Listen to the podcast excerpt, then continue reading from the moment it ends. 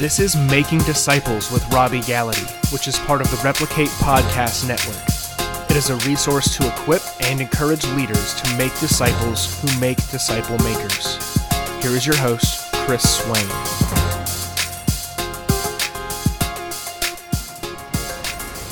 Today on the podcast, we are going to continue to talk about Jesus, who he is, and why it's important that we have a biblical view a historical view that makes sense as a disciple who's following Jesus. Because one of the challenges that we've had, um, and, and, I know that we've talked about the American Jesus, the uh, the blonde surfer dude Jesus, the the uh, Republican shotgun toting Jesus. I mean, there's all kinds of views of Jesus in America, right? Um, and the reality is that just about all of them are uh, inaccurate. and, yeah. and if you have an inaccurate view of the Messiah as a disciple, of the person you're following, you're going to live an inaccurate life as a disciple, right? So we want to have a clearer view of that. And you've talked about this a lot. You it's it's a topic that you've been pretty interested in. And so tell me a little bit before we get started because today I want us to get into a little bit about the Old Testament, a little bit about replacement theology, and then hopefully we'll get to why we haven't heard any of this stuff before. But before we do any of that, Tell me a little bit about how you got into this. Why did you start even looking into um, the reality of who Jesus is uh, in his context instead of just continuing to cruise along like a lot of pastors and a lot of church leaders and just um, and, and, maybe focusing on some other uh, concept or topic from the scriptures?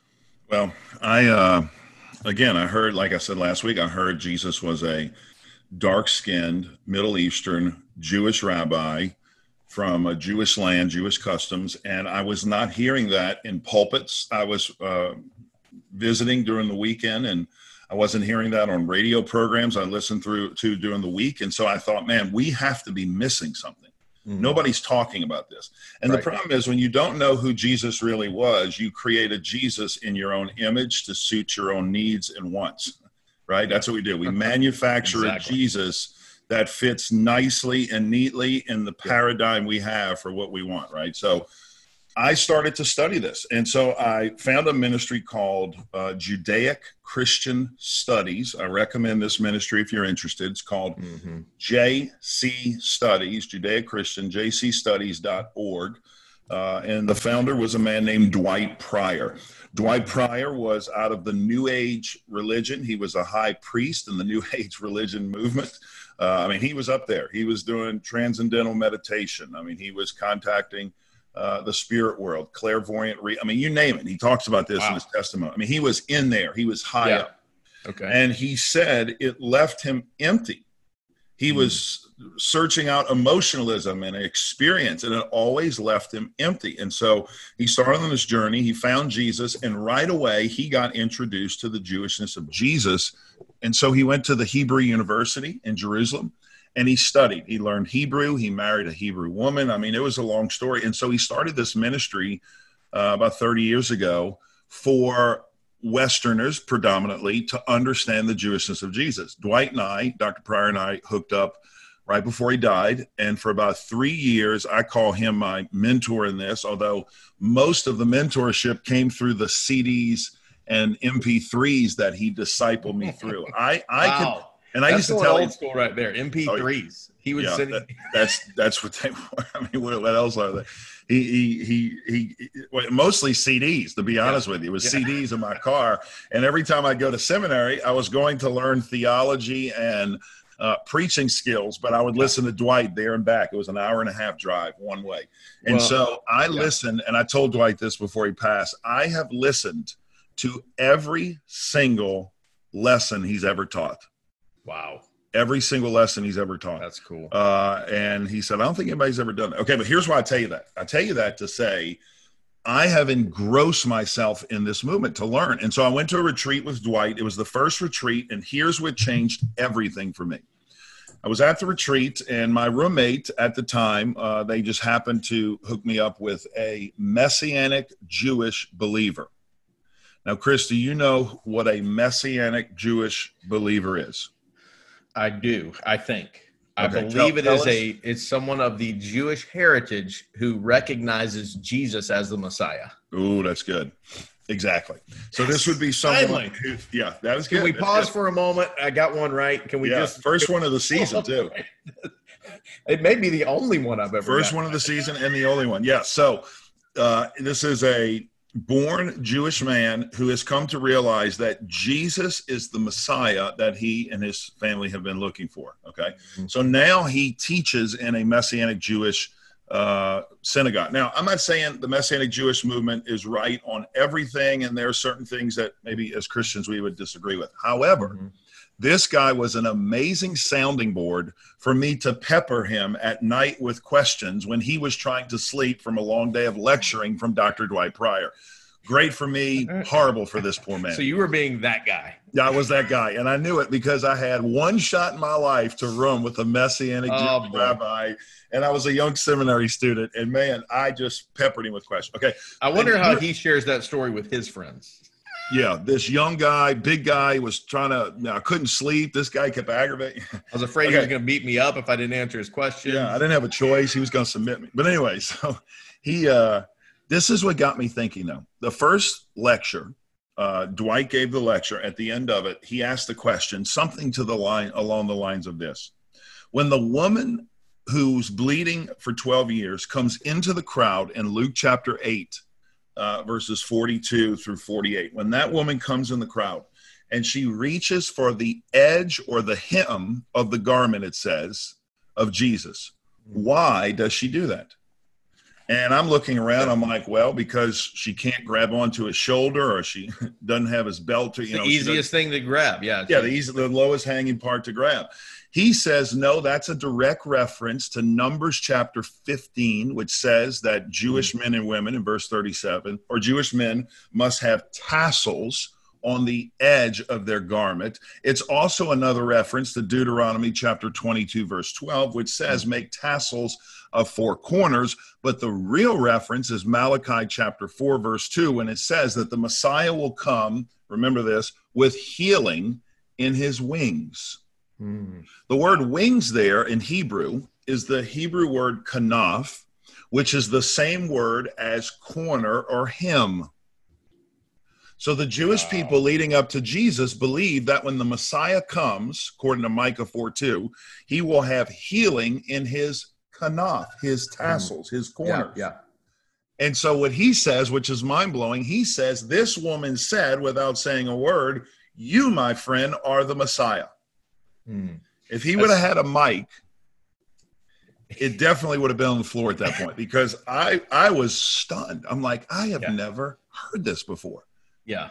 And, and so that that's the kind of thing like when, when you're sharing a, a powerful story like that, because again, I think if you look at the depth of the scripture, we've talked about this before, but you read the Bible and you read that surface level story. We're actually probably going to get into this uh, concept in a couple weeks.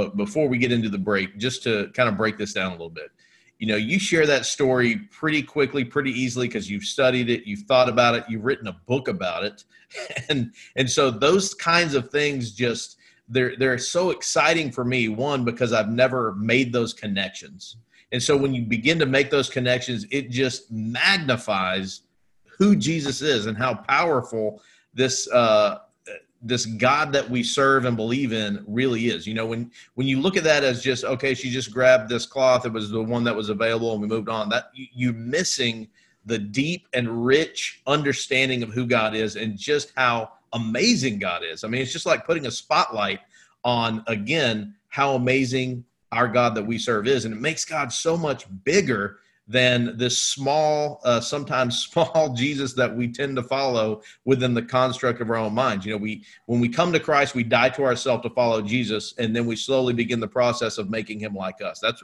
that's the American process of following Jesus. If, Yeah. if I if I look around in general, and that's the, the the the cool thing about what you're talking about here. And I know there's so many of those of these things through Scripture, and we'll talk a lot more about those in the weeks to come is that when the more we and you said this last week the more we understand who jesus is the more we love him and the more we love him the more we want to obey his commands and be like him. And that is that process that continues to happen. Even as you shared that story and i've heard that and that information i've heard that several times but every single time i mean i get chill bumps and i think man god is in every single facet and detail. And when you see it in the context it was meant to be seen in it is an incredible uh, just unearthing of truth that makes me want to pursue him even more uh, it secures my confidence in who he is, and it makes me want to tell other people about him. I mean, that's the the beauty of well, having this kind of understanding. And and here's the thing: we come back from the break. I'll give you the second connection he made because he wasn't done. Oh wow! He was just getting started. Man, and and we are too.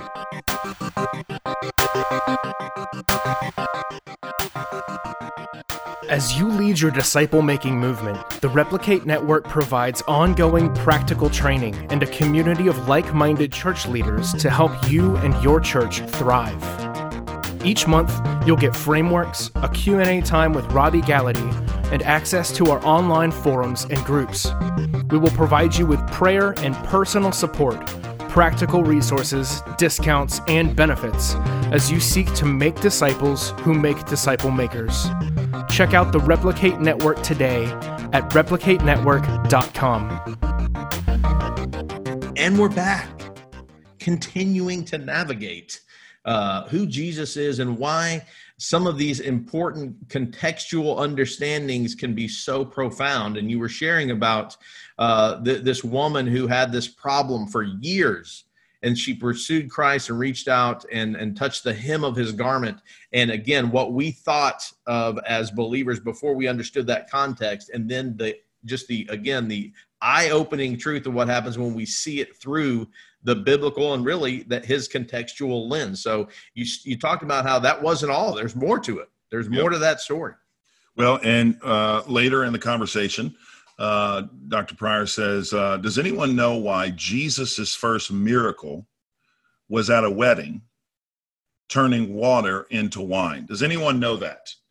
And I thought, well, he's definitely not Baptist because as Baptist, we would have turned the wine into water. But so we know, we know that one. But, That's but true. really, uh, why did he do that? And so guys looked around. And again, my Jewish Messianic rabbi roommate raises his hand and he says two things, uh, Dr. Pryor. He said, number one is this. He said, Jesus' first miracle is at a wedding. Why? Because the Bible is all about weddings. When Moses comes down from the mountain in the book of Exodus with the law, the people go through what's called a ketubah, which is a wedding agreement. Hmm. The wedding agreement is these are the rules and expectations your response is to say, I will do them. I do. And we do it today. Do oh, you wow. take, yeah, I do. Do you take Melissa? Yes, I do. If you go back to Moses coming down from the mountain, not the golden calf time, the second time after he mm-hmm. broke the commandments, they have a wedding ceremony where Moses says, Here's the commandments, and the people say in unison, We will do this, giving us this idea that there's a wedding. Then we fast forward to Jesus beginning his earthly ministry. The very first miracle is at a wedding. There's no accident with that. The, hmm. the miracle's at a wedding because the wedding is the consummation or the, the connection between the husband and the wife. And remember, the husband and the wife are a picture of the gospel. Christ is the husband, the mm-hmm. wife is the church. One day, this wedding is going to be fully realized at the end of the Bible where God says we will all sit around the wedding table for a ceremony hmm. where the people of God, his chosen people, will be married once and for all to Christ, their husband, if you will, and we will be with him for eternity. There'll be no more tears, no more mourning, no more pain, no more shame. He said, but there's one more insight. He could have stopped there, and, I was done. I mean, this is like a midnight tele, uh, television commercial, right? An infomercial. But wait, there's but wait, there's more. But here's what he said. And after this, this is what got me. He said, Robby, or he said to the group, uh, he said, here's the deal. The, wet, the, the wedding uh, ceremony and the first miracle is actually a shadow, uh, a, a callback, if you will, to the very first miracle of Moses. Mm. When Jesus turns water into wine, the colors are white to red. Moses' first miracle. And remember, Jesus is the new Moses. That's what Matthew's whole goal is. And we'll see this in the weeks ahead. Matthew's whole goal is to prove that Jesus is the new Moses. It's a callback to Moses when the very first plague was to turn the water of the Nile into blood. Oh, wow.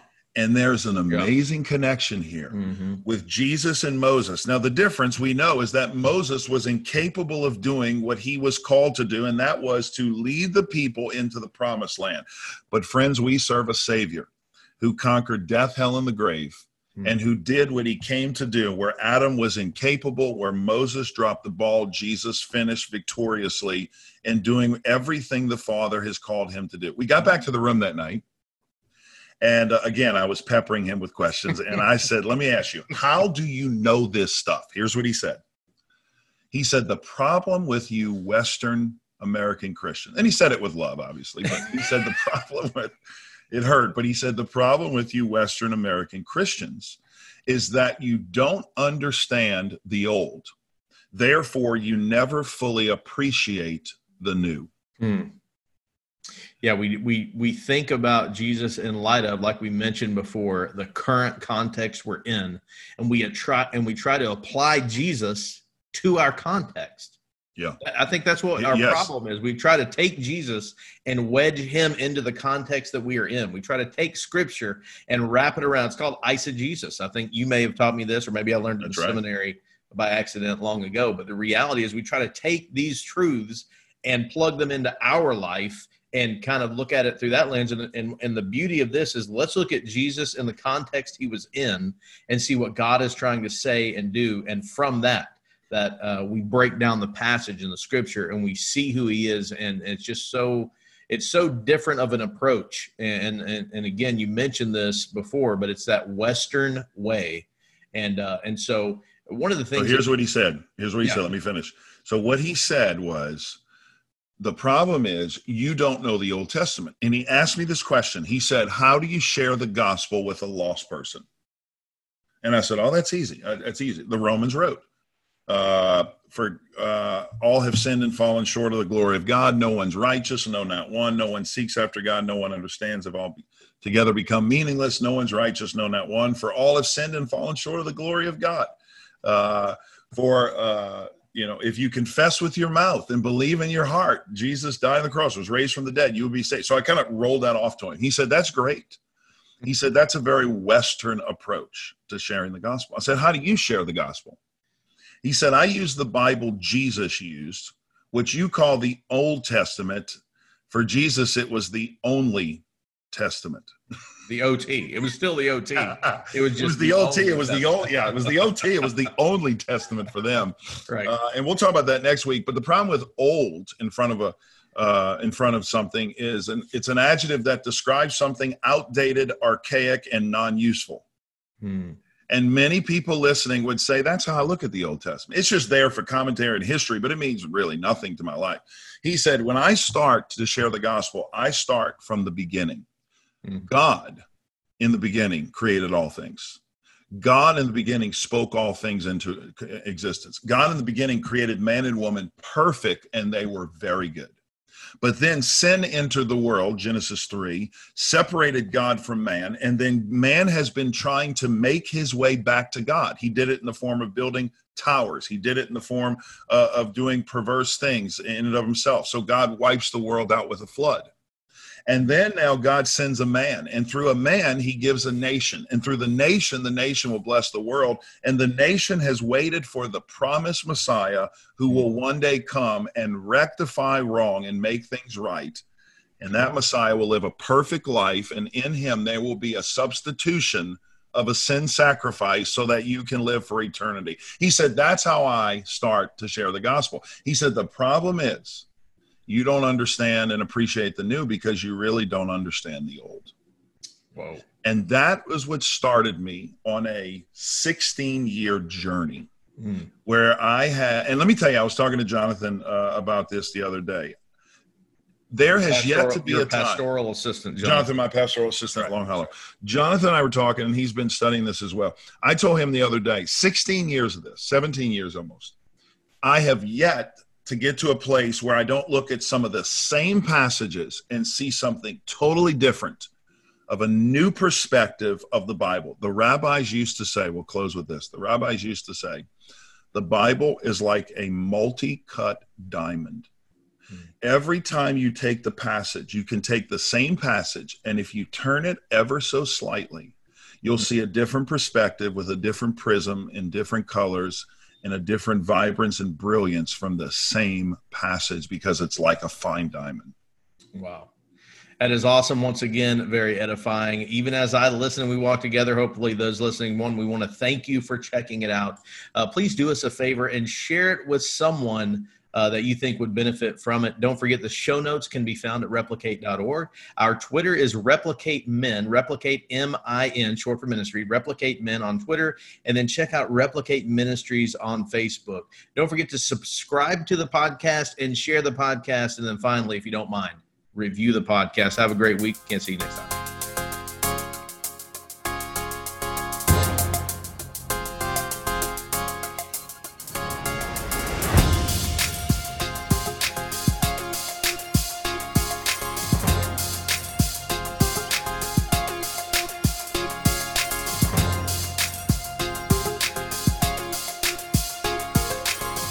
Thank you for joining us for this episode. Take a moment to subscribe and share this podcast.